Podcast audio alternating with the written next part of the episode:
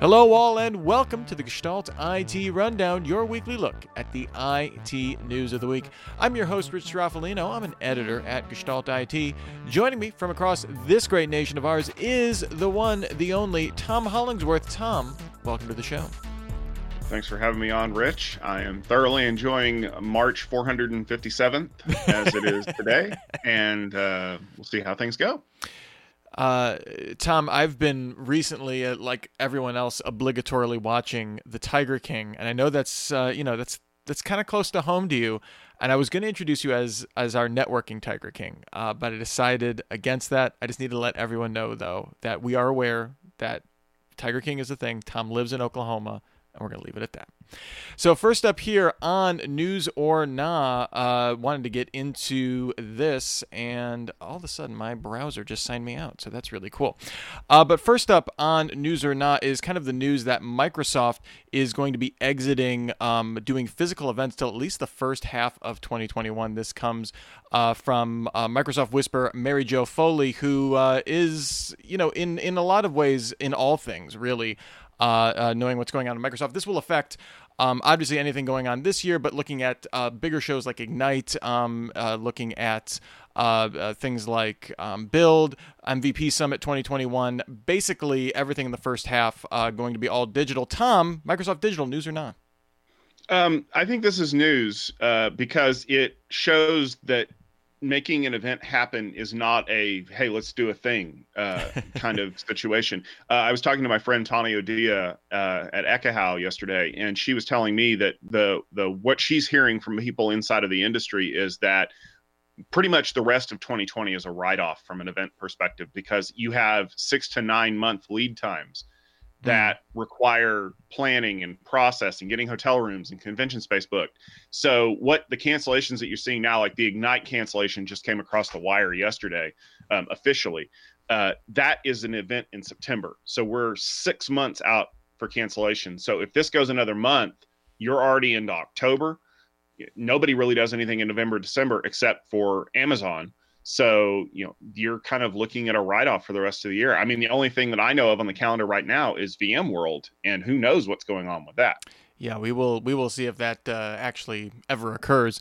Um, speaking of things that will never occur, uh, if you heard a sad whimper this week, it was Xerox announcing it was dropping its hostile takeover bid of HP.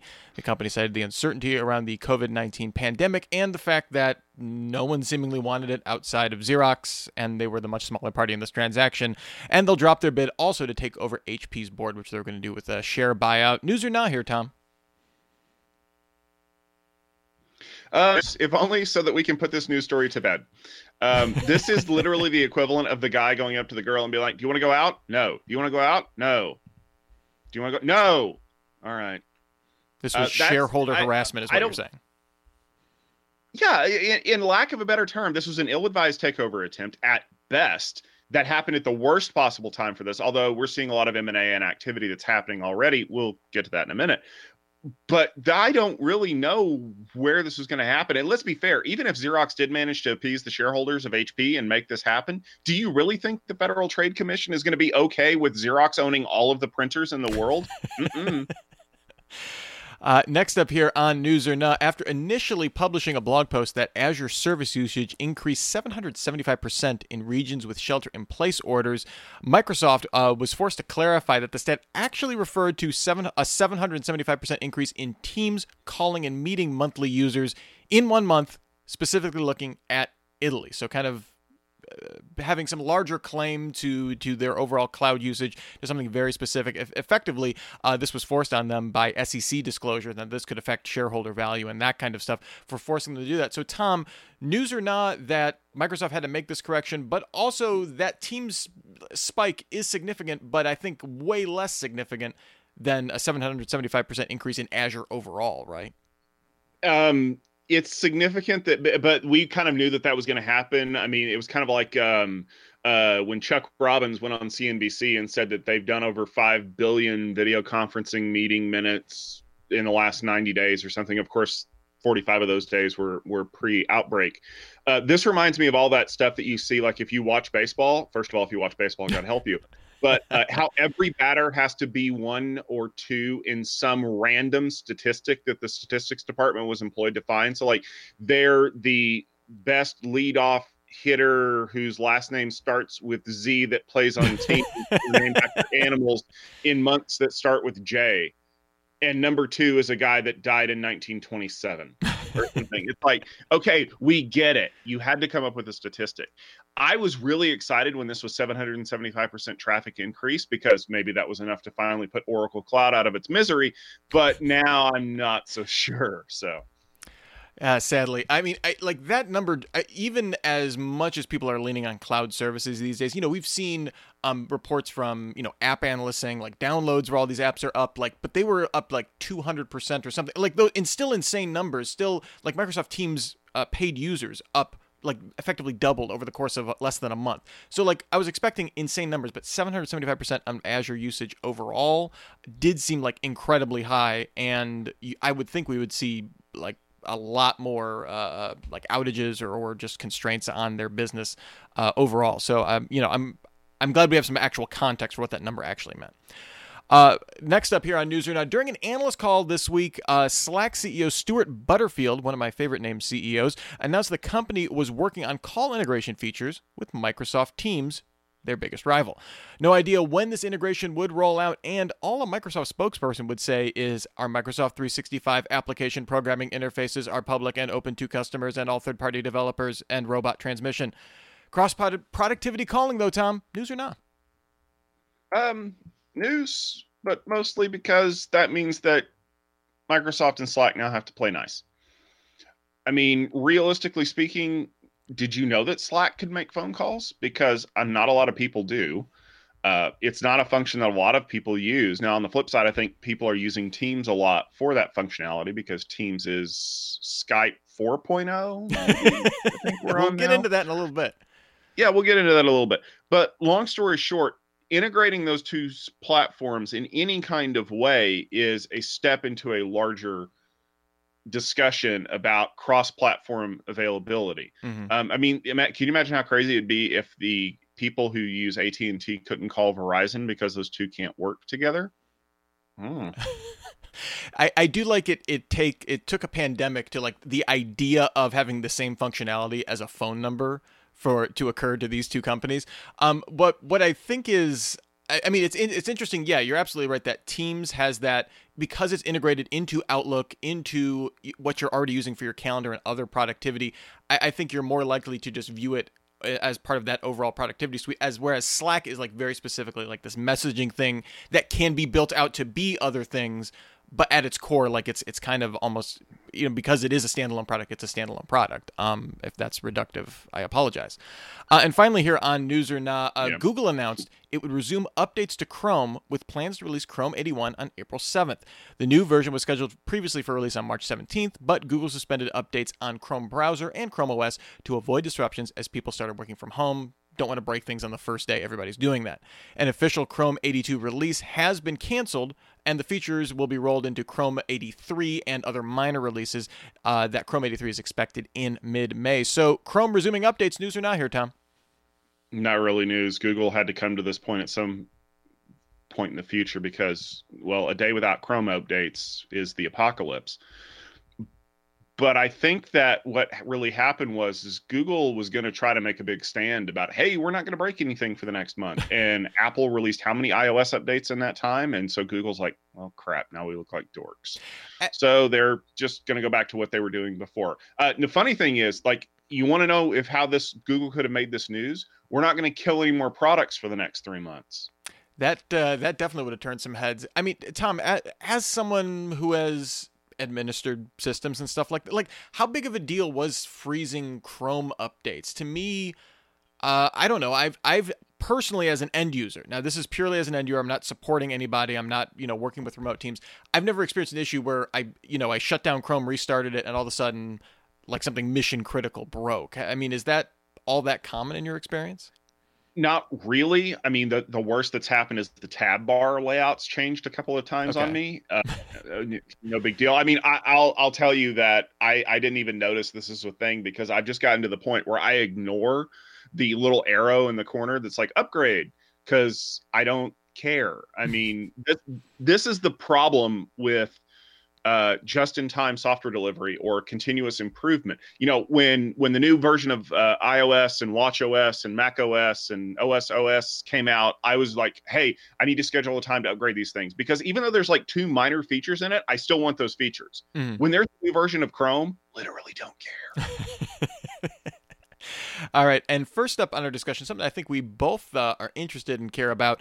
Palo Alto Networks uh, continued their recent acquisition spree. They acquired Twistlock, they acquired Aporeto, uh, a bunch of other companies uh, throughout the last uh, 12 months or so, and they announced Tuesday it plans to acquire the SD WAN company CloudGenix for 420 million dollars. It's not the most expensive recent acquisition. I think the Twistlock one was somewhere in the 500 million dollar range, or they had one acquisition in the 500 million dollar range, but still pretty close to the top of the stack there, and not an inconsiderable considerable amount of money for the company.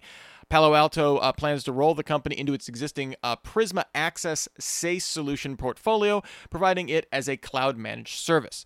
So, Tom, my question to you does this kind of prove that what we've maybe been hinting at for a while that SD WAN is just kind of a SASE feature now? And, you know, what do you think Palo Alto saw in CloudGenix that made them acquire of, of all the SD WAN? You know, there's there's SD WAN flavor of the month everywhere you look. What was special about CloudGenix that made them pull the trigger?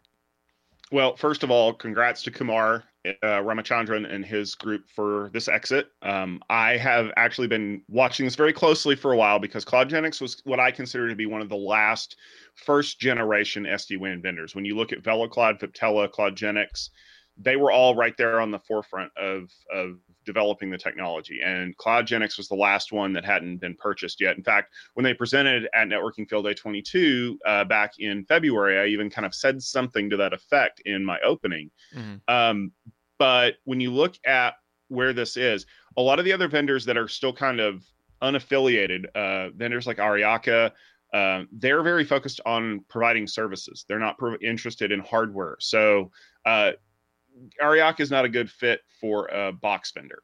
Um, Palo Alto, and and this is another thing too. As you mentioned, they're rolling it into Prisma, SASE. They're not d- displacing their existing firewall-based SD-WAN solution. Now, I would expect to see a lot of this happening pretty soon, where they kind of build them together. Mm. No, this is this is interesting because they're focused on SASE. I, have been doing a lot of research on this recently, and and CloudGenix has a good SASE play. For those of you who are not familiar, SASE is Secure Access Service Edge, which is a Gartner category for SD WAN that is more security focused than it is connectivity focused. Um, ultimately, I think that this is good for Palo Alto because you get a company that has a lot of experience in this area, and they are buying in to that market. Now, here's where it gets a little hairy early developers are pretty much gone. I mean, you're down to maybe what Versa Networks, and uh, I honestly I'd have to think for the others. Mm. Everywhere else is being developed by business units inside of big organizations. So you've got Cisco, you've got Riverbed, you've got VMware. Now you have Palo Alto. Um, they're really working on differences in things. So I'm glad that this happened. I'm glad for the CloudGenix people, and I'm hopeful for the Palo Alto people. I know that there's a good roadmap for this. Um, I'm just kind of curious to see how they spin it and how much of CloudGenix's development methodology and techniques filter down into the firewall SD-WAN platform that they're building out. Yeah, and if they will follow, you know, uh, again, I, I don't, I, I, Palo Alto has a business model. This is going to uh, roll into fit that. I, I, don't think this is a stake in the ground that they're you know making a hard shift. Very clearly, they're they're filling out mm-hmm. you know kind of that entire like network uh, you know uh, security from every single aspect, um, which I think is a really smart play. Um, whether they will, you know, like you said, it seems like everyone else kind of realized, hey, um, SD WAN, whether it's a it's a feature or something, you know, some sort of differentiator it, it, we have our own purpose for rolling that into whatever product we have, whether you know we're, we're Cisco or whoever we are. Um, whether they can make that uh, compelling, you know, because a lot of the people that are now offering uh, competing solutions are going to be kind of in the uh, in the same data center or you know in the same organization as Palo Alto networks, right? It's not like they they own any kind of full stack other than you know uh, on the security side, uh, maybe specifically. But there's going to be other network equipment. There's going to be other uh, uh, vendors kind of in there that offer maybe something that competes with it. So yeah, whether it can be, hey, here's a box you plug in and it's it's you know no fuss, we'll handle everything else cloud managed, don't worry about it. Um, you know that that will be uh, interesting to see how that goes forward. Next up here, uh, I, I, thought this was an interesting. I wanted to put together a, a, lot of different stories we've been seeing about this. You know, at the start of everybody kind of working from home uh, and related to uh, COVID nineteen, definitely the big story was like, hey, everybody's using Zoom. Zoom is the new hotness. We're going to do our Zoom happy hour. Then we're going to do our Zoom stand up meeting. Then we're going to go into our Zoom. You know, everybody's just going to be on it all the time, and uh, everybody seemed to like it. It was it was kind of the hero of the moment. Kind of stepped up uh, in a big way. But it seems like this week the bloom has kind of come off the rose, as it were. Uh, first uh, off, there was a report from Vice that Zoom's use of a login from Facebook SDK on iOS was sending device info to Facebook, even if you weren't logged in. Essentially, uh, you know, Facebook is well known for using shadow profiles, but it seemed like Zoom was or Zoom had uh, uh, allowed this to happen as part of that application. Um, going from there, you know, so and then they released an update and said, okay, we're stripping that out. We're going to figure out a way to still have the login with Facebook without this information. We fixed it. Uh, then there was the Intercept report that despite claims of using end to end encryption and marketing materials, you know, kind of being out in front of that, uh, Zoom actually uses what's called transport encryption, which encrypts it from third parties, but theoretically would allow Zoom or someone else that subpoenas Zoom uh, to uh, have access to calls.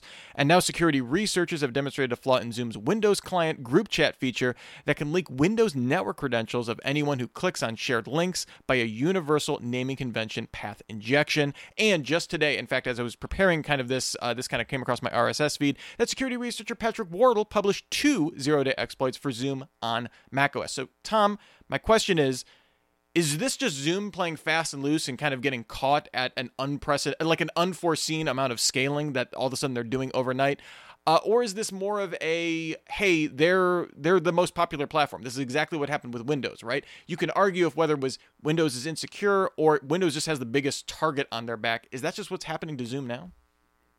It's a little of a and a little of b. Um, i don't know how many of those of you out there remember way back in the halcyon days of last year uh, when when, uh, when Zoom was accused of being able to uh, uh, remotely trigger people's webcams to come on. Yeah. Remember how big of a deal that was? Mm-hmm. And oh my God, I can't believe you do that. And Zoom, to their credit, immediately reacted and shut it off. And and they they got a black eye for that. And let's be fair, they kind of deserve that. Um, they now here's where it comes into play. Um, I've used WebEx recently. I've used GoToMeeting recently. Um, I'm really actively trying to avoid whatever the hell the Lync for business video chat thing is because yeah, that's a dumpster fire. The only part that has bucked up under the load. It mm-hmm. hasn't fallen apart. It doesn't require a whole lot of really complicated um, infrastructure to work properly. And in the other room behind the magic green curtain, uh, my kids and my wife are using it for education right now because another thing is Zoom is basically opening themselves up to be free for educators for the next three or four months, which is great. I love that. Uh, props to you guys for doing it. But the problem is, is that when everybody starts using your platform, now you have a big target on your back. And so that's where the little bit of B thing comes in. Now that everybody's using it, everybody's trying to exploit it because scammers going to scam and haters going to hate. So finding all of these functionalities that are built in here, yeah, you're right. We didn't find that in WebEx. Is it because it doesn't exist in WebEx or because WebEx is, is enough of a crapshoot that people just don't want to use it? I can't say. I really don't know. I also don't have a subscription to use WebEx Teams in a way that would allow me to have hour long video conference calls. Hey, guess what? Not obfuscating the uh, meeting IDs for people and allowing direct dial for folks who have their rooms in, yeah, it's a bit stupid. Um, Greg Ferro just posted a blog post literally today about some ways to shut that off. You can't get it completely turned off, but you can make it difficult to mm-hmm. deal with. Um, I have a feeling that the URI thing is going to get patched, that the UNC stuff is going to get patched. Um, the end-to-end encryption thing that we keep hearing about, eh, that's a bigger solution that you're not going to have a lot of time to deal with. Uh, here's the thing, folks and and I'm just going to level with you because well, you know, it's the apocalypse and I can. um, remember the whole triangle of good, fast, and cheap? Pick 2 mm-hmm. um, you're kind of in a boat here where it works and it doesn't cost an arm and a leg. Security may be the third thing you're not going to get to choose yet. Now, again, props to the Zoom people because they seem to be figuring this stuff out pretty quickly. Doesn't mean we're not going to have problems in the future. It means that the Zoom engineers who are probably holed up in their houses, just like you are, are probably busting their butts to get this fixed. Is it a perfect software application? No, it's not but they're trying. And if you think that that's not going to be a, a value, a viable solution for what you need to do, stop making video calls or use FaceTime because it works. Now, it ain't perfect either, but I promise you, if you go try to use FaceTime or Skype or WebEx Teams or GoToMeeting or webinar platform of your choice, just just do it for the rest of the week. And if you're not running back to Zoom screaming about how awesome it is, security holes and all, I'll eat a hat.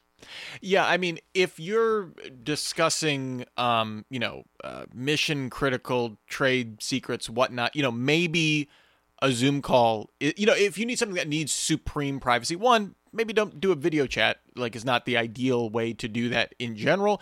And and maybe you know it, again if you if you need like NSA quality security maybe Zoom isn't the choice to do right now. Maybe not even because it's insecure not even because of the encryption or just because it has the biggest target on its back. Uh, that being said yeah I, I do think um, it's interesting that we're seeing that at now in the you know kind of the security community I think is definitely reacting to this um, and I, I do think it's it is interesting like uh, like going back to the web server thing, that was the, the, whole thing last year. Where yeah, they were installing this little tiny web server on Mac OS that would you know make it. It was it was a convenience feature that had some security implications. I'm sure there were a lot of things that hey, we made this thing work and it gives you a feature you like. Also, there are some concessions that you have to do that. I'm sure that's built into a lot of these messaging apps code, Zoom no exception. So not to downplay those concerns, I, have I've heard people say if you want you know security or if you want like if you privacy is the utmost importance use something that is end-to-end encrypted use facetime use a you know a whatsapp call or something like that um, don't necessarily tr- I, trust zoom is even the wrong word like i, I don't even want to like put it like you can't trust zoom there are just other platforms that are available to use for that regard. So just just interesting, and we'll, we'll keep track of you know how the the Zoom goodwill meter is going uh, going forward. Uh, in other news, though, of things that have been affected by COVID 19, there was an interesting um, uh, article from TechCrunch, and I just kind of want to set this up. Uh, one of the primary benefits of using cloud for a startup, uh, you know, kind of across industries, is uh, that consumption based pricing, right? So you can kind of get started. You don't need to have a huge amount of capital investment uh, to get started. You can just, hey, I'm going to spin up some some AWS instances, and I can have some servers up um, and I don't, and I just need to pay for those per month. Uh, works out, allows for easy scaling. You can see a lot of the appeal of it. Um, in light of the financial crunch caused though by COVID 19, where a lot of these startups are seeing massively decreased customer bases and that kind of stuff, TechCrunch's Josh uh, Constine published an editorial calling for AWS, Azure, GCP, and the other public cloud players, Oracle, Tom, uh, to offer some sort of cloud relief, theoretically letting startups pause cloud infrastructure payments for three to six months and pay them back in installments later on, or if they agree to sign a longer term contract or something like that, offer them a discounted rate, something like that. He agrees that aside from altruistic and PR reasons for doing this, hey, it looks good if you do it, uh, cloud providers have an interest in this in that a lot of their customers going out of business is not good for their bottom line either. Uh, we'll see if any of this gets resolved, but I think the more interesting discussion here is that in light of COVID 19, will we see startups reevaluating the wisdom of consumption pricing going forward as a result of this? You know, it allows you to get started a lot quicker, but if you kind of pay that big bill at the front, you're not necessarily as vulnerable to this down the road for something unforeseen like this uh, man, I don't know about this because a lot of businesses don't buy their equipment like with cash. They buy mm-hmm. it with a lease or they That's buy true. it with some kind of a financing option. So you're still paying as you go. The only difference is is that in the cloud when you don't need to use that server and you turn it off, you aren't paying for it anymore.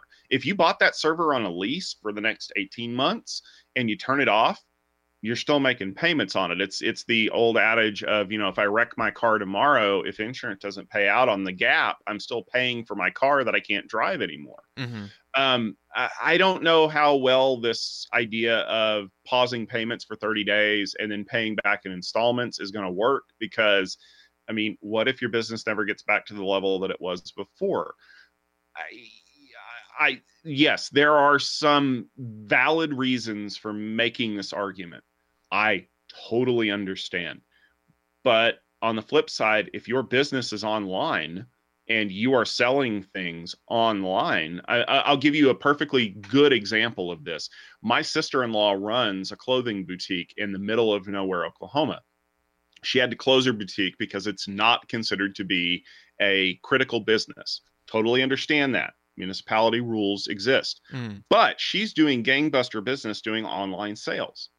So, you know, those are shipping out, people are buying her clothes, she's staying afloat. Does that mean that she should not have to pay for the online storefront or the online order processing or things like that? Obviously, she shouldn't. Would it help her if she didn't have to pay those bills for the next 30 days? Yeah, probably. But does that mean that she's going to want to pay more for the next six months on an installment plan to get those things rolling forward? What happens if she gets to a point where like business suddenly nosedive again for some other reason and mm-hmm. she doesn't get a forgiveness? And now you're back in the lease payment problem of I got to pay the bill for the stuff that I already accrued, so I'm stuck. I, there's no good solution for this. I applaud TechCrunch for for trying to bring this whole idea of of rent pauses to the cloud. I just don't know how this whole thing's going to work out. Yeah, and the other aspect of that is, you know, kind of Tom to your point, if business is suffering, you know, you're not you're not doing as much. Theoretically, whatever cloud infrastructure you need, you would also need less of it. So you could, you mm-hmm. know, because you're using consumption based devices, you're consuming less, you're using less storage or whatever, you know, you're generating less analytics, whatever it is that you're doing, theoretically that cost would somewhat go down. Obviously to maintain operations, there's a baseline cost certainly. Um, and and you know, kind of to to say, okay, is is capex the answer here? In that instance, no, that is a fixed cost, and that's never going to you know change. Maybe your provisioning schedule or something like that uh, isn't as is as rapid or something like that. So um, so some good points. Um, I I think the main point of it, and I think um, uh, John in his his piece was fairly open about this. He was like, I just want to get this conversation started, um, and that you know despite the startups being customers of these cloud providers, you know, it's also a, a mutually beneficial uh, relationship, even if the, the public cloud certainly have uh, all of the, you know, the majority of the leverage uh, in that case. So I, I, thought it was interesting to get that conversation going. It's something I hadn't thought of uh, previously. And then finally, here, I just wanted to finish up here real quick uh, with Microsoft uh, announced that Teams will launch a consumer version later this year aimed at families and small groups. Uh, this they cited things like sharing grocery lists, organizing family calendars, storing Wi-Fi passwords, and other account info stared in a group that will be part of Android and iOS previews in the coming months. They also announced this extremely weird thing about Skype as a standalone product, uh, with uh, a corporate VP uh, Yusuf Mehdi uh, telling TechCrunch. Skype today is used by 100 million people on a monthly basis. The way I think about it is that Skype is a great solution today for personal use. A lot of broadcast companies use it as well. Um, I don't know why Microsoft hates Skype since they spent $9 billion on it. Uh, but what, what, I, I'm trying to wrap my head around Teams for consumers. Does that make any sense to you, Tom? It kind of almost reminds me of Evernote, the way they wanted to expand into kind of being a, a, broader life organization platform. They they kind of want to do the opposite, right? They were kind of the teams for consumers and then going into corporate, and that kind of failed miserably. Uh, what what's the what's the read on this? Obviously, other than we want more subscription revenue.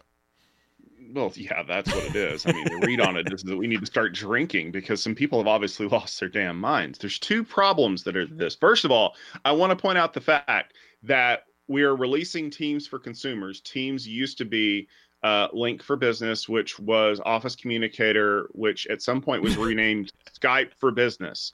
So we now have oh. Skype for Business for consumers, or just Skype. um, that lineage just blows my mind. Um, here's the other thing, though.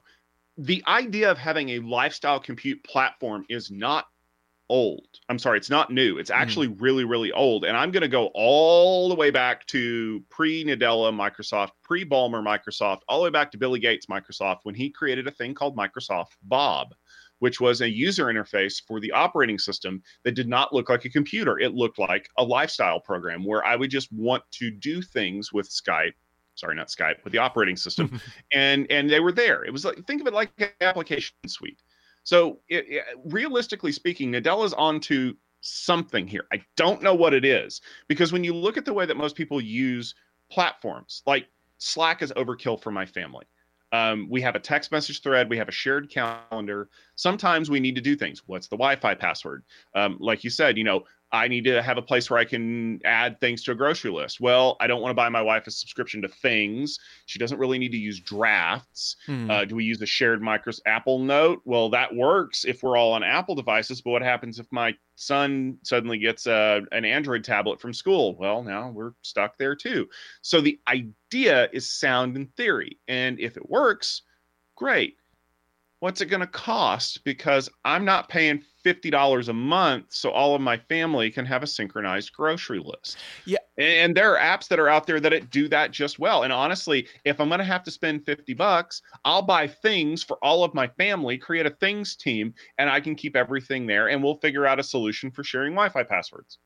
Yeah, that's the that's to me is the biggest hurdle is, you know, Teams, Slack, all of these any of their paid models are per user. And I just see like that just incentivizes you to just have the one teams for consumers thing and then share it too broadly which kind of muddles its usefulness and like because no one's gonna I, I mean at least for me personally like i don't want to spend for my you know my parents my brothers you know my in-laws and stuff like that to all be on this and to try and convince each one of them to to pay for it. It just seems very weird the other thing to me is this seems like a service in search of hardware, which seems opposite to what Microsoft wants to do. Like this seems to me the perfect companion thing, almost something that I would want from Google on one of their Google Hubs or something like that, where that is then the interface that I can access a lot of these more consumer focused services. Microsoft is definitely they're getting out of even the the virtual assistant game, right? With kind of decommissioning mm-hmm. or, or rolling Cortana into its own very specific use cases.